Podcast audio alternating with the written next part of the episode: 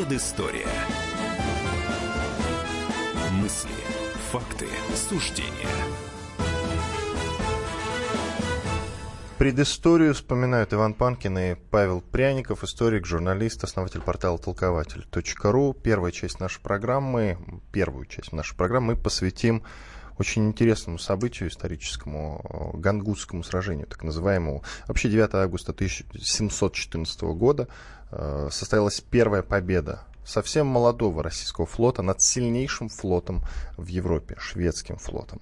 С чего Петр I решился на то, чтобы пойти войной вообще на шведов тогда, не имея флота вообще. Ну, выбора у Петра I не было, потому что он закрепился к тому времени перед Гангутским сражением на узком э, кусочке земли э, на Балтике, то, что станет потом э, Санкт-Петербургом. И эту точку надо было отстаивать. У Петра I было четкое убеждение, что Россия должна прорываться к морю, что без моря Россия будет обречена на вековую отсталость, на зависимость от европейских держав. И, в общем, это решение было стратегическим. Доступ к морю был раньше через Архангельск, через него шла внешняя торговля, но вот просто надо сказать, что почти 100% э, этой внешней торговли контролировалась англичанами и голландцами. Перевозилась их судами, они диктовали цены, э, российские купцы не могли выйти э, в Европу или выходили в числе таких второразрядных подрядчиков, и это имеет под собой экономическую основу. А шведский флот к тому времени, к началу 18 века, был самым сильным на Балтике. Не во всем мире, вот подчеркну, а на Балтике. А, кроме шведов, там еще был датский флот, частично немного у Пруссии.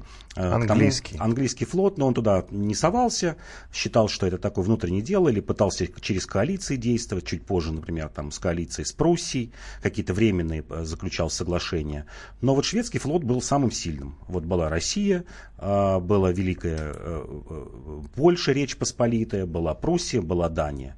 Вот эти вот государства оспаривали первенство в Восточной Балтике.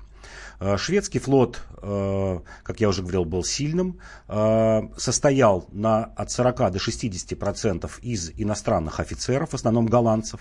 Это, кстати говоря, предвосхищая ну, какие-то упреки, когда говорят, что в, в российском флоте много было иностранных офицеров, морских специалистов. Это, в общем, удел был большинства стран мира. Не все страны мира могли позволить себе иметь ну, такую офицерскую морскую школу, что называется, выучку, для того, чтобы обеспечивать 100% своими кадрами. Пожалуй, вот Голландия, Англия на тот момент только две державы. В общем, у шведов почти половина это датчане, либо, э, либо голландцы, либо частично даже англичане. Российский флот примерно так же. Но в Гангутском сражении впервые проявился морской полководческий талант у Апраксина. А, Федор Апраксин, здесь, конечно, надо о нем сказать отдельно, это действительно первый человек, который, ну вот что называется, сделал себя с нуля морским офицером.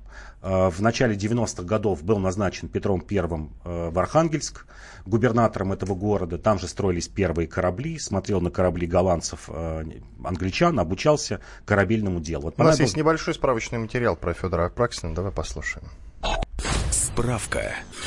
Генерал армии Федор Апраксин дважды спасал Санкт-Петербург от шведов. Сначала он разгромил противника на суше, а через несколько лет, в 1714 году, принял участие в военной кампании на море. В Гангутском сражении на Балтике Апраксин командовал галерным флотом. Под его началом находилось 99 быстроходных галер. Именно его подчиненные внесли решающий вклад в победу. Скандинавы сопротивлялись яростно, но все их суда были взяты на абордаж. В плен был захвачен шведский контр-адмирал Эреншольд, а также фрегат, несколько галер и шхерботов. Петр I приказал привезти трофеи в Санкт-Петербург. По этому случаю был устроен торжественный вход в Неву русского флота и взятых в плен судов. Первая крупная морская победа над шведами произвела сильное впечатление в Европе. В память о ней была выбита медаль с надписью «Русский флот впервые». Ею наградили всех участников сражения. Этот триумф сравнивали с победой русских в Полтавской битве. После поражения шведы отказались от ведения боевых действий в финских шхерах. Это был пик военной славы Апраксина. Через четыре года Федора Матвеевича назначили президентом Адмиралтейств.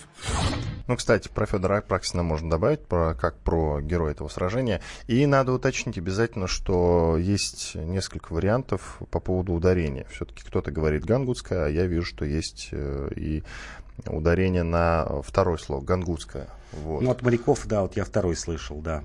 Гангутское, да. Ну сражение. и Википедия, вот даже открывая прямо сейчас Википедию, она подсказывает, что гангутское сражение. Ну, тут на самом деле, правда, мы сейчас не выясним. Давай будем называть гангутское сражение. Угу. Итак, э, насчет Федора Апраксина. Он, он же еще и был и дядей, приходился дядей Петру Первому, да? Да. То есть фактически то, что Петр Первого назвать, назначил, это было кумовство. Ну, в то время, это а, начало 90-х годов, Петр I был вынужден опираться на кадры, родственные кадры или те, с, с кем он вырос, несмотря даже на какие-то их минусы, как у того же Меньшикова. Это такое, главный минус, это казнократство, взятничество. А, потому что была тяжелая борьба с а, царевной Софьей, со, со старыми кадрами, которые не признавали в Петре I царя, или так полноценного царя, или считали, что царь должен быть слабый и должна править Боярская дума. И в, в целом это было такое стратегически верно верное решение Петра I. А, с другой стороны, как показала практика, эти люди могли обучаться и становиться в своей области довольно-таки хорошими специалистами. Вот здесь в справке было верно замечено про абордажный бой. Здесь вообще нужно сказать про это сражение, что это, пожалуй, такое, наверное, ну, на Балтике точно последнее старомодное сражение, а, которое было типично для 16 или 17 века. А, с русской стороны это были небольшие грибные суда, либо галеры, либо скампвеи, что такое скампея? Это маленькое судно с небольшой осадкой от 12 до 25 метров, ширина 5 метров. Такая лодка. Лодка с, с одной мачтой, которая могла вмещать 100 человек, одна пушка всего лишь. И именно такие лодки вот в Шхерах, э, в Финском заливе, э, в северной части Балтики показали э, свою эффективность. Здесь я хочу добавить, сказать, что вот еще до этого, э, это мало кто знает э, об этом факте, 1635 год. Э, Польша вела борьбу со шведами. Они выписали из Запорожской сечи казаков. Казаки приехали на Балтийское побережье, сделали так, примерно вот 30 таких судов, только казаки называли их чайки. Если есть конфе, это чайки были. И вот в 1635 году поляки нанесли сокрушительное поражение вот такими малыми судами э, тяжелому шведскому флоту, неповоротливому. Не, не Ведь в этом сражении в Гангутском э, в чем еще была причина поражения шведского флота. Был штиль, была безветренная погода. Конечно, уже к началу 18 века суда там более-менее научились маневрировать даже там при, при малом ветре. Но этого не хватило. А грибные суда маленькие, которые не зависели от ветра, а, провели абордажный бой и действительно разбили вот эти тяжелые шведские корабли. Половину эскадры, замечу. Половина ушла в Швецию, не стала связываться. В этом тоже была такая стратегическая задумка, а, потому что еще к тому времени, к 1714 году, а, Россия не могла содержать, вот, скажем так, полноценный флот из линейных кораблей, свойственный великим державам. Что такое линейный корабль? Линейный корабль, это на котором от 30 до 80 пушек, и экипаж мог быть от 300 до 800 человек. Такими кораблями могли обладать Англия, Франция, Голландия, ну вот Швеция, пожалуй, ну Испания, если брать совсем вот другую часть Европы.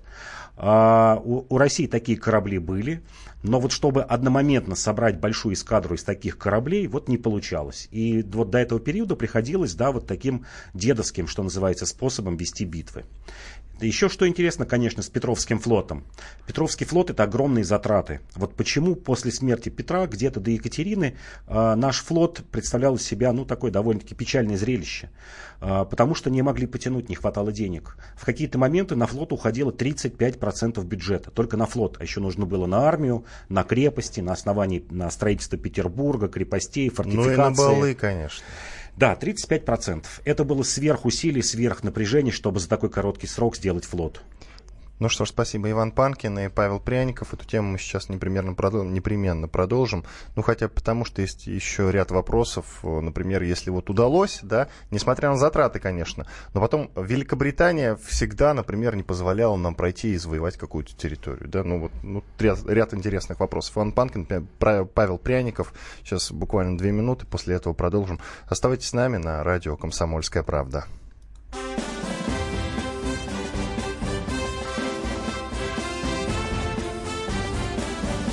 Предыстория. Мысли, факты, суждения. каждый вторник с 10 утра по московскому времени в программе «Главное вовремя» садово-огородные советы в прямом эфире – про все, что э, зеленое, скажем так. Хочу, чтобы радиослушатели задавали свои вопросы. Большой эксперт. Самая удачная находка для всех работников мотыги и лопаты. Тетя Таня Кудряшова. И дети меня зовут мать всего зеленого. Вот такая петрушка на радио «Комсомольская правда». Слушайте и звоните по вторникам с 10 утра по московскому времени.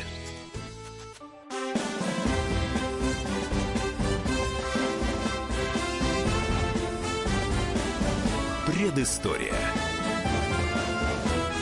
Мысли, факты, суждения. Иван Панкин и Павел Пряников, историк и журналист, по-прежнему в студии радио «Комсомольская правда». Мы продолжаем говорить про русский флот. Ну, начали мы, это, начали мы этот разговор с даты 9 августа 1714 года. Состоялась первая победа еще молодого российского флота над сильнейшим флотом Европы, шведским флотом. Это сражение э, называлось Гангутское сражение, и оно вошло в историю, потому что шведский флот действительно не знал до этого поражений. Э, Причем сейчас это официально отмечается в России как День воинской славы. На секундочку.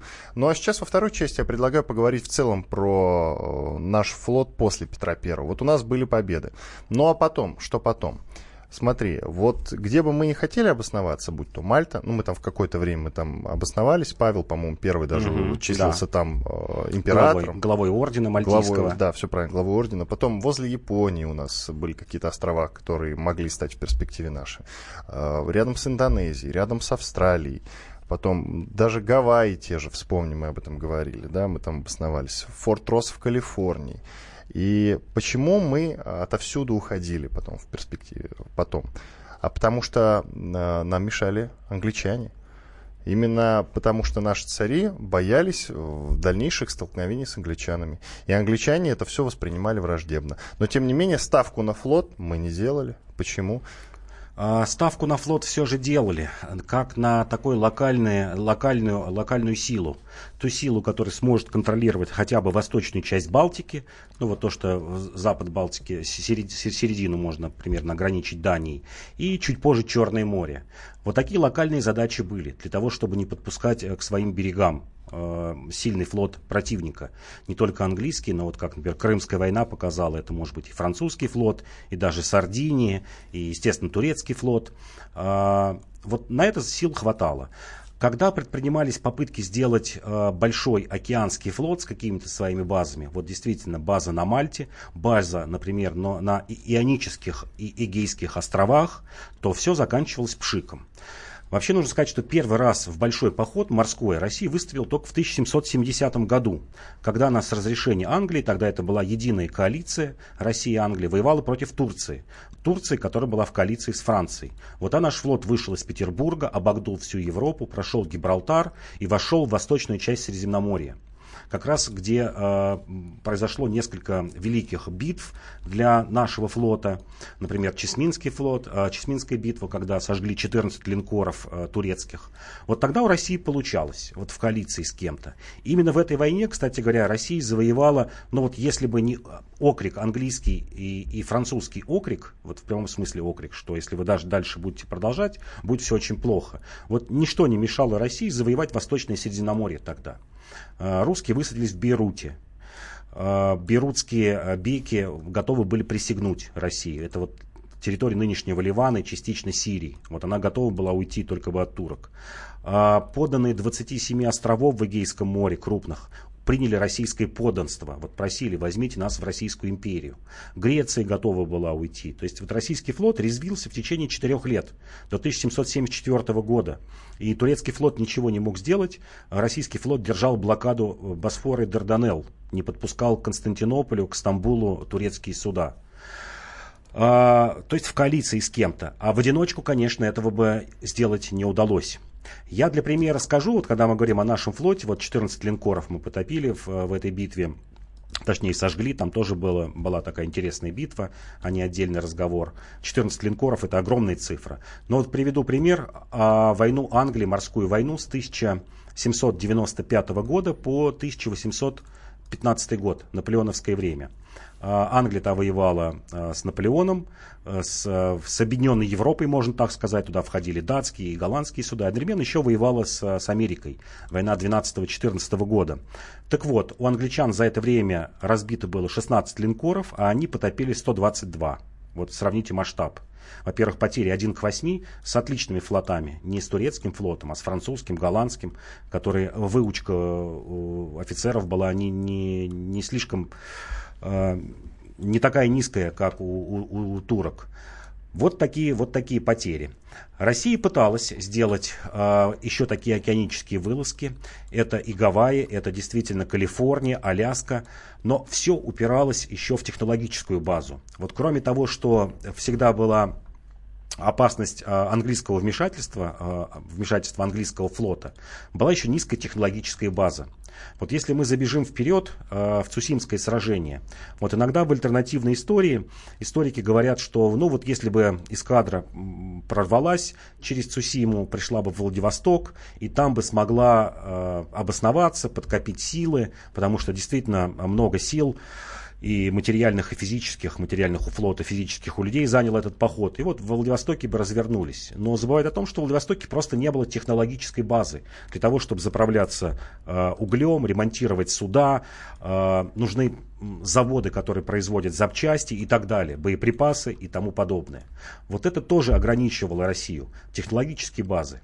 Вот тот же Форт Росс, Калифорния, да, мы им владели, но несколько десятков лет.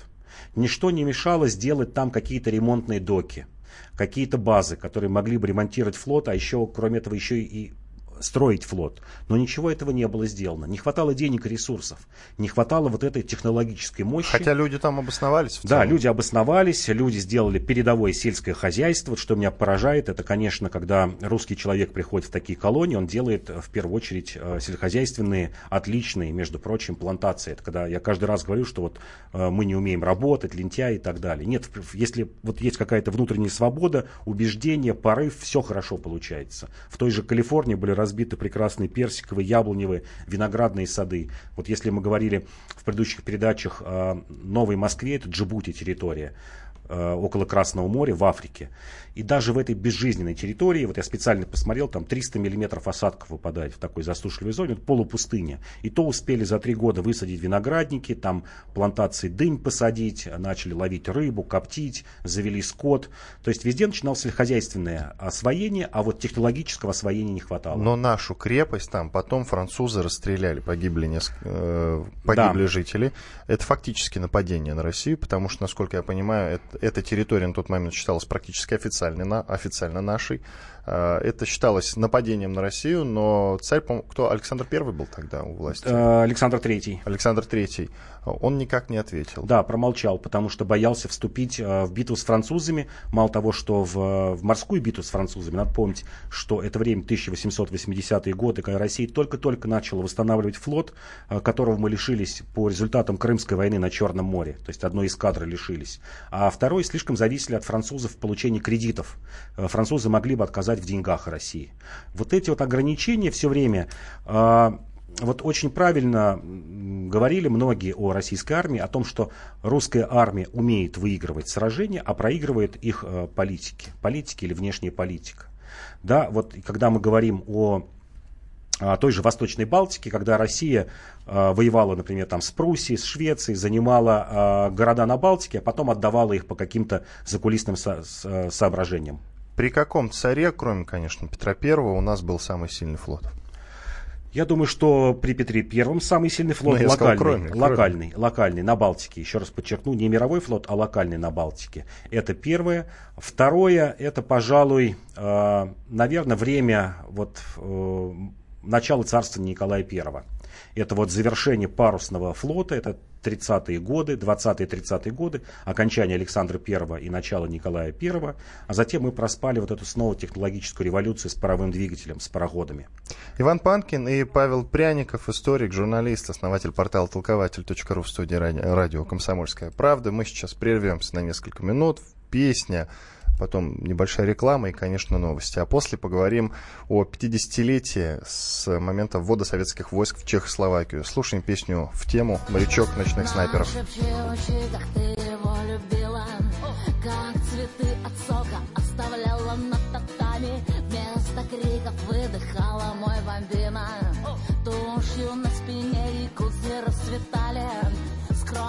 Парень, морячок, ты шах индиго Он в в Нагасаки Угощал портовых кошек терпким ромом. Кошки плавились, смотрели и вздыхали. Звезды тают на груди Поцелуем шелк Я попал в Бемарий За тобой пошел лови блесну Нашепчущий, как он ложился рядом И шептал тебе, девчонка, не дорога Как любил тебя и твой дурной характер. За руку водил тебя через дорогу. Ты ждала его сначала, как волчица. Трогала себя, шептала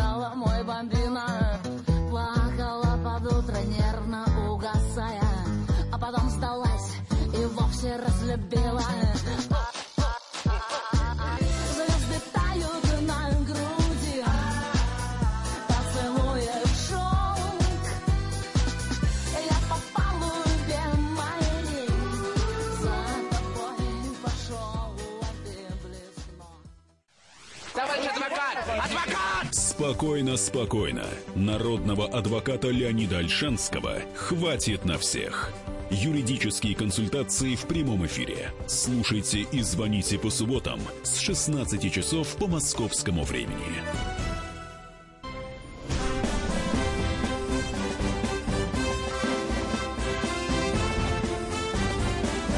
Предыстория. Мысли, факты, суждения.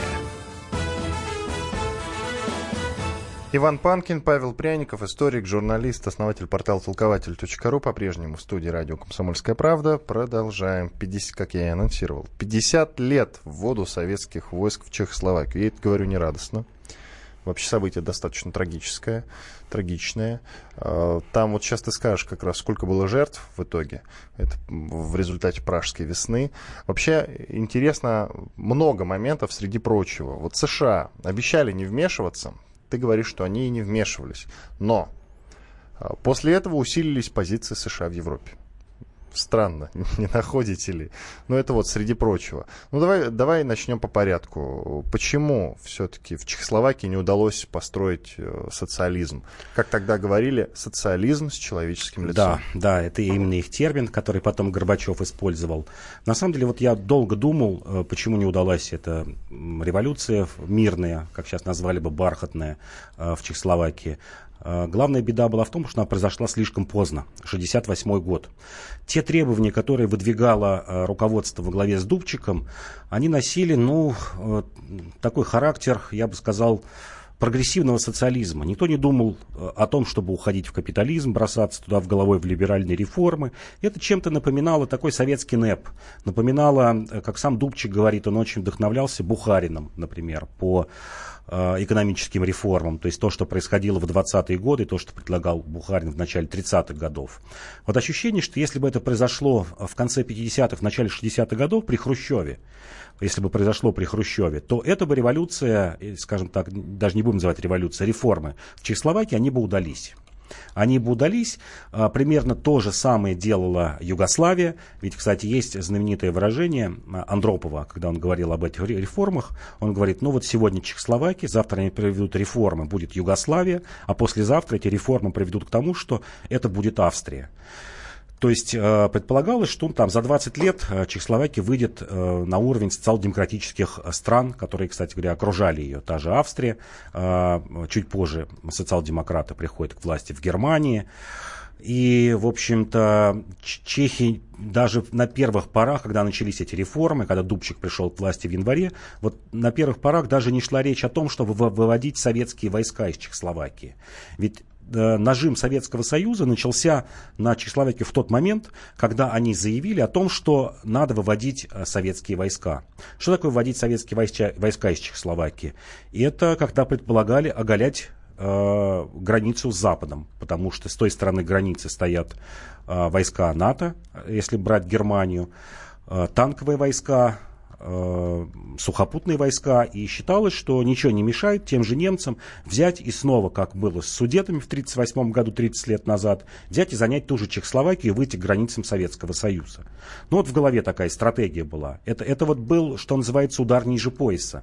Ведь поначалу с этими реформами Дубчика даже относительно консервативное брежневское правительство, почему говорю относительное, потому что а, именно в то время, вот прям 68 год, в России разворачивалась Косыгинская реформа. Она начала буксовать только в начале 70-х годов. Нечто похожее, кстати говоря, то, что делали Чехословаки. Это разговор шел о хозрасчете, о том, чтобы постепенно разрешить какую-то мелкую частную собственность, а, разрешить расширить научные и культурные контакты с Западом, чтобы ученые обменивались своими идеями, ездили друг к другу. То есть это такой, такая оттепель, продолжение оттепели только в экономике. Вот Чехословакии предлагали ровно то же самое. Э, опасность они стали э, представлять для Советского Союза и, кстати говоря, для остальных стран организации Варшавского договора, здесь нужно тоже подчеркнуть, не только для Советского Союза, вот именно когда заговорили о выводе войск. А, об этом сегодня не принято говорить, но э, на самом деле, ну вот такую э, основную роль в том, чтобы задавить э, революцию в, в Чехословакии, сыграли в основном поляки и немцы из ГДР. Вот именно у них был страх. Именно страх, что сейчас начнется в Чехословакии, а завтра вполыхнет в Польше и в ГДР. И Советский Союз во многом как раз пошел э, на поводу э, восточных немцев и поляков для того, чтобы прекратить э, эти реформы в Чехословакии. Еще раз повторю, на начальном этапе, примерно до июля 1968 года, то есть за месяц до описываемых событий, э, ну, большой такой аллергии э, реформы чехословацкие не, не вызывали. Были переговоры, вот прям точная дата, 29 июля, 29 июля 1968 года были переговоры Дубчика с Брежневым и с Косыгиным, где они, в общем-то, договорились о том, что ну, Советский Союз немного отступит, не станет настаивать на том, чтобы Чехословакия прекращала эти реформы. Но вот что называется, вот с этой даты, с 29 июля и по 20 августа, вот, ровно три недели и произошли основные события. Итак, насчет США, давай вернемся к этому моменту. Откуда вообще пошли эти разговоры и все-таки ну, почему ты не веришь, что США все-таки вмешивались в эту ситуацию, ну, в смысле, помогли, помогли как-то Чех, Чех, Чехословакии вот в этом столкновении? Ну, на тот момент так и думали, на С тот нами. момент. Потом, когда стали через несколько десятков лет открывать документы, оказалось, что для самих американцев это было неожиданностью, что, то, что такое происходит в Чехословакии, это раз. А второе, они не придавали, ну, такому большого значения этим реформам. Еще раз повторю, это были реформы, ну, на фоне, например, реформ Горбачева конца 80-х, начала 90-х годов, травоядные травоядными, вот их можно так назвать. Никто не собирался отказываться от социализма. А Чехословакия сохраняла бы свое членство в организации Варшавского договора. А никто не отказывался от марксизма, от контактов с Москвой. И даже когда произошли эти события, наиболее жесткий отпор э, Советскому Союзу, вообще организации Варшавского договора дали как раз социалистические государства. Не Германия, не США. В первую очередь это были Китай, это была Югославия, это была Албания, как ни странно, Куба. Куба тоже заявила протест по поводу чешских, чехословацких событий. И Румыния. Вот эти страны социалистические говорили о том, что Советский Союз делает что-то что неправильно. И только потом пошла какая-то волна осуждения со стороны Австрии и Германии. И понятно почему, потому что значительная часть чехословацких беженцев бежала вот в эти две соседние страны, в Австрию и в, в Западную Германию. И эти беженцы рассказали, что происходит. Ну и возникло, понятно, диссидентское движение какое-то.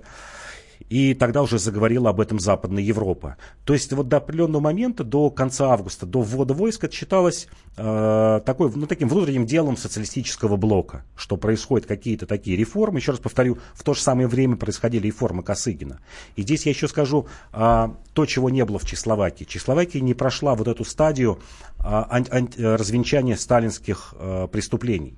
Вот Хрущев в 1956 году поставил точку в этом вопросе, что да, что эти преступления были, что надо их осудить, осудить еще часть каких-то людей. Мы знаем, что и до этого времени э, было расстреляно несколько десятков, ну, таких э, самых одиозных личностей из госбезопасности. Вот в Чехословакии этот процесс запоздал.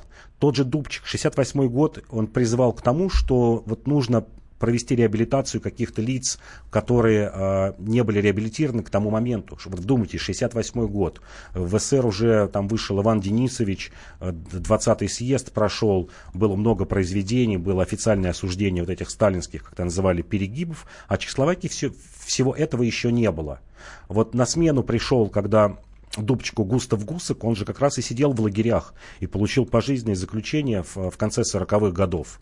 Вот пришел э, к власти человек, вроде бы кажется консерватор, но человек, который отсидел ну, в лагерях, ну не сказать, что в сталинских, но почти сталинских, чехословацких лагерях, которыми заведовали сталинисты. Вот Чехословакия не прошла этот процесс. Вот еще раз повторю, начали бы они на 10 лет эти реформы в 58 или там 60 году. Вот все прошло бы, я думаю, что Хрущев еще бы и в ладоши аплодировал бы, еще бы ездили туда э, перенимать опыт как делать э, хозрасчетные предприятия, раздать какие-то небольшие мастерские, участки земли э, э, гражданам.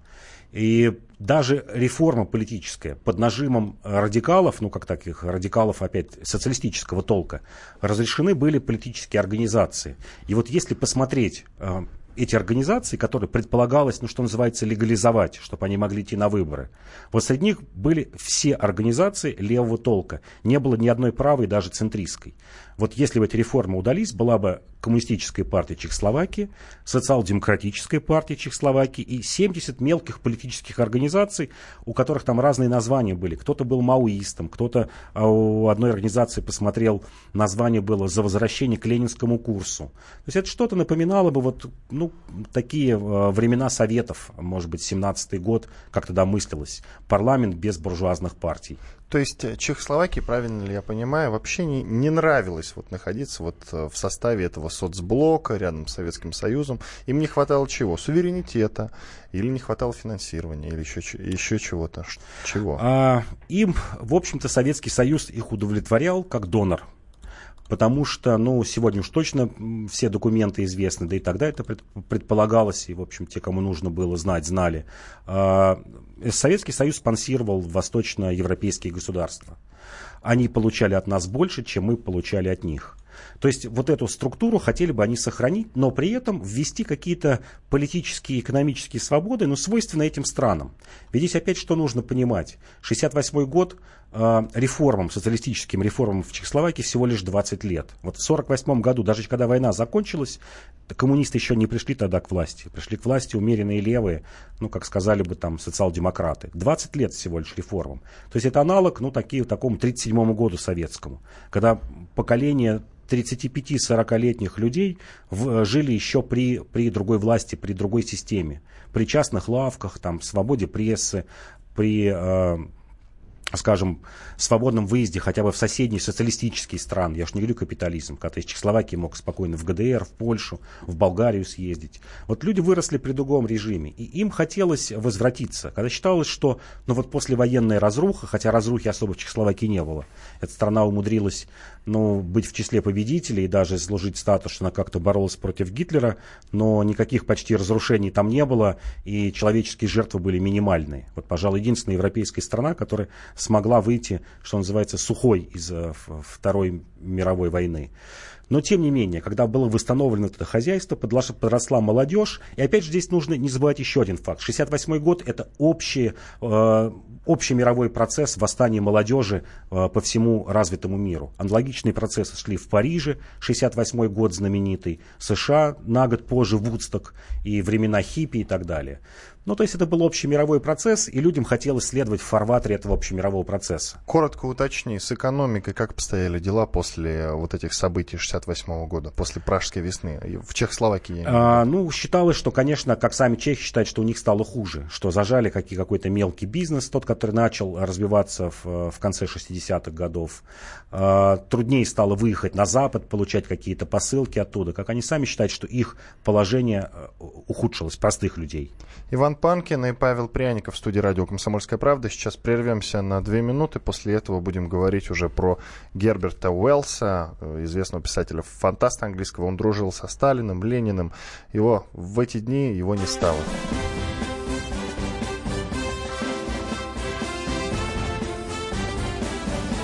Предыстория. Мысли, факты, суждения. Рецепт приготовления лучшего утреннего шоу от Михаила Антонова и Марии Бачениной. Это очень просто. Берем главные темы из интернета. Добавляем щепотку экспертов. Затем обжариваем главную тему желательно с двух сторон. Периодически приправляем все это мнениями слушателей. Иронию и сарказм добавляем по вкусу. Наслаждайтесь. Утреннее информационное шоу «Главное вовремя» с Михаилом Антоновым и Марией Бачениной. Слушайте по будням с 7 часов утра по московскому времени.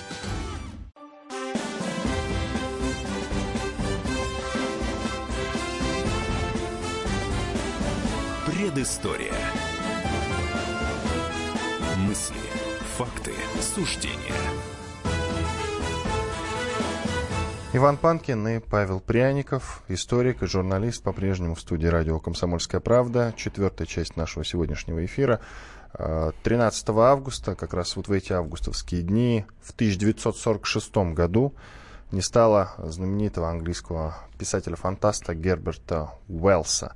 Он был знаком со Сталиным, с Лениным, по-моему, несколько раз, три, кажется, раза был, бывал в Советском Союзе. Более того, у него была русская жена, более того, она была агентом НКВД, более того, в нее был влюблен еще и русский писатель Максим Горький.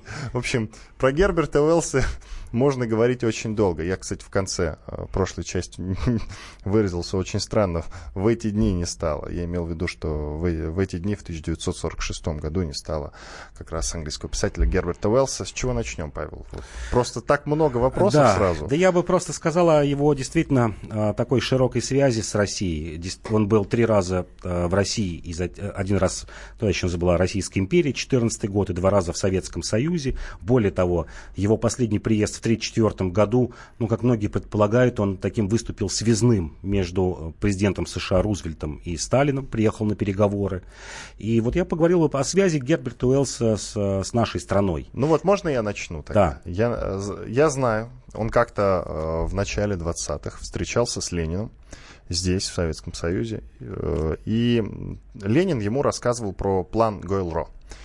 И Герберт Уэллс не поверил в то, что это возможно. Но, как ты помнишь, что план Гойл-Ро достаточно в быстрые стройки, сроки состоялся, и все прошло достаточно удачно. И Герберт Уэллс потом э, это признавал, и английской прессе об этом рассказывал, американской прессе об этом рассказывал. Да, действительно, его последний приезд в 1934 году, когда он три часа разговаривал со Сталином, э, он уже мог убедиться о том, что план Гойл-Ро был создан. С Лениным он встречался в 20 год, он написал книгу «Россия в мгле», очень интересную его личные впечатления от Москвы того периода. Интересно, что он ходил на встречу с Лениным из английского посольства через э, э, Москва-реку по льду переходил, буквально там 20 минут, и вот он... Ничего себе. Да, а напротив Она почти. тогда да, значительно особняк. глубже, во-первых, да, была. Да. да, особняк, он английский до сих пор, английского посла напротив Кремля. Я имею в виду, что, не дай бог, ну, да. провалился. Да, да, вот так ходил. А первый приезд его был в 2014 году. Вообще он очень много интересовался Россией, всегда считал, что ну вот что-то новое а, придет из России на Запад. Он так и говорил, что вот свет с Востока это была популярная тогда, в начале 20 века идея у Шпенглера, у многих философов. А, кто-то говорил о закате Европы. Сам Герберт Уэллс говорит, что вот нам э, не мешало бы немножко такой азиатскости от русских прибавить для того, чтобы излечиться от каких-то болезней европейских. Это он как раз после 2014 года поездки э, сказал. Он, э, в общем, хорошо понимал жизнь в России. В том э, вояже в 2014 году он прожил несколько недель в деревне у такого народника по фамилии Тырков в Новгородской области. Изучил, как живут крестьяне. Это Чу, Чудской район Новгородской области, ну так, губернии. Понимал, что из себя представляет крестьянин. Кстати говоря, понимал. После этого говорил, что не надо обожествлять вот, русских крестьян, потому что было очень популярно в Европе ну, такие рассказы о том, что вот ужасный царь э, который держит под гнетом крестьян, не дает им развиться, он сказал, что нет, развитие пойдет, конечно же, в России не от крестьян. Это темная забитая масса, вот примерный его примерный пересказ. А развитие пойдет от, от интеллигенции, от людей, которые заражены будущим. И они поведут эту крестьянскую массу э, вперед. И он об этом же говорил со Сталином в 1934 году. Вот это его последняя встреча, когда он говорил, что Советский Союз доказал, что он может создать э, интересный эксперимент, придумать интересный эксперимент и воплотить его в жизнь. И вообще говорил, что Россия уникальная территория тем, что это как чистый лист, на который можно проводить любые эксперименты. И в том числе вот социалистический эксперимент.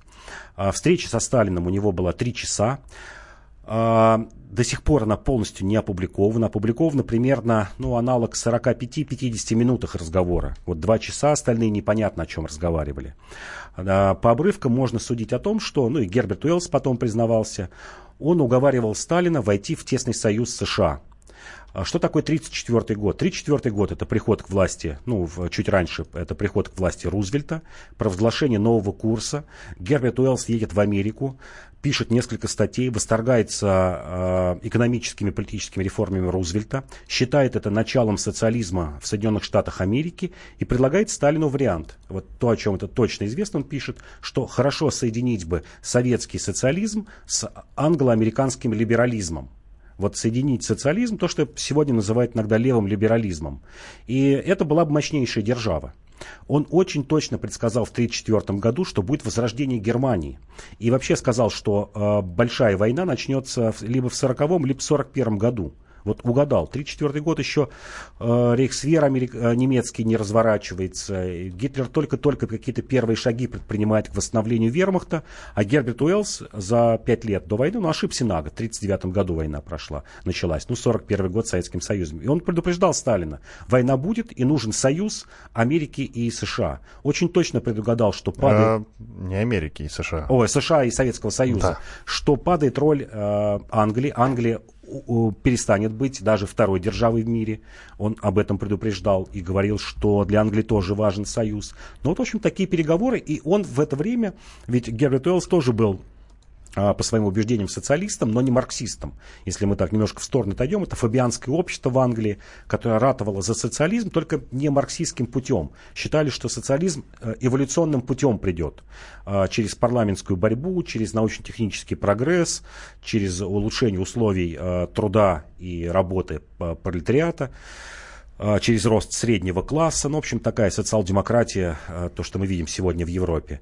И Герберт Уэллс говорил о том, что нужно делать мировое правительство. Он тогда понимал, что Лига наций не справляется, нужно мировое правительство, которое будет регулировать войны. 1934 год, прошло всего лишь 16 лет с окончания Первой мировой войны, а, которая тогда казалась самой ужасной. Она и до сих пор в большей части стран называется Великой войной. То есть даже Вторая мировая считается по Э, своим разрушительным последствиям менее значительной, чем Первая мировая. На всяком случае, для так. Англии, Франции, там, Голландии, Бельгии, вот эти. Это не так, да, для нас не так. А для Франции или Англии Э, которые потеряли в, в несколько раз больше своих ну, солдат. Ну, потому что французы капитулировали, конечно. Нет, нет, я просто говорю к тому, что казалось, что это ужасная война, что более ужасного ничего не может Хотя быть. и считаются почему-то да. в числе победителей. А мировое правительство вот может это все предотвратить.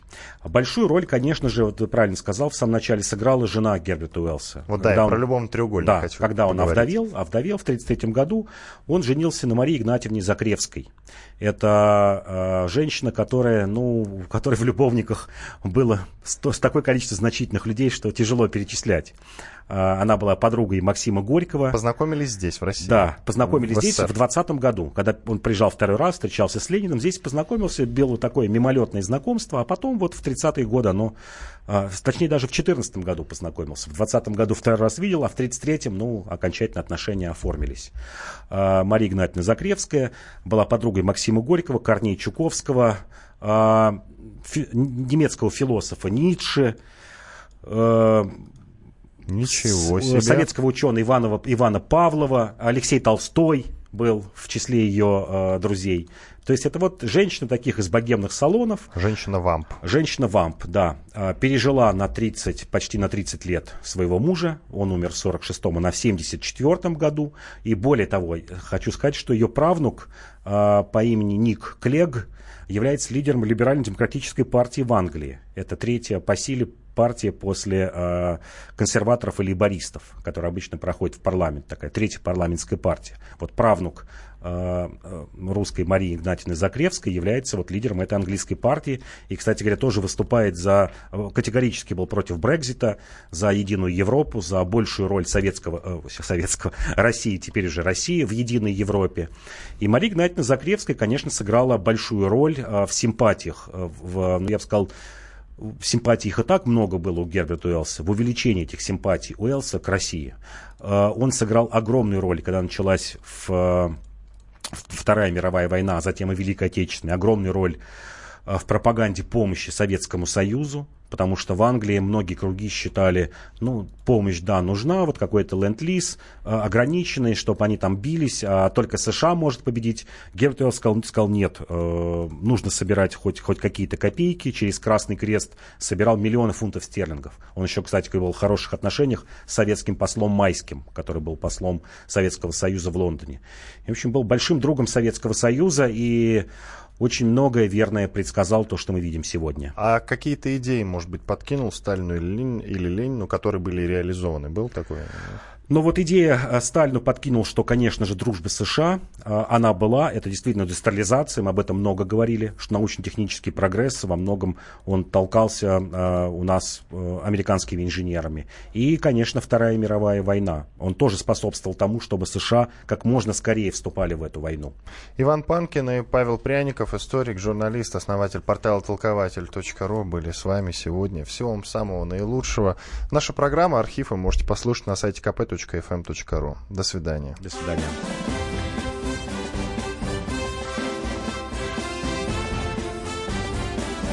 Предыстория. Мысли, факты, суждения. Бутылка «Шато Марго» 1787 года. 225 тысяч долларов. Феррари 250 Теста Росса, 1957 год, 12 миллионов долларов. Картина Ван Гога «Портрет доктора Гаше», 1890 год, 80 миллионов долларов. Есть вещи, которые со временем становятся ценнее. Но информацию лучше получать оперативно. Слушайте темы дня по будням на радио «Комсомольская правда».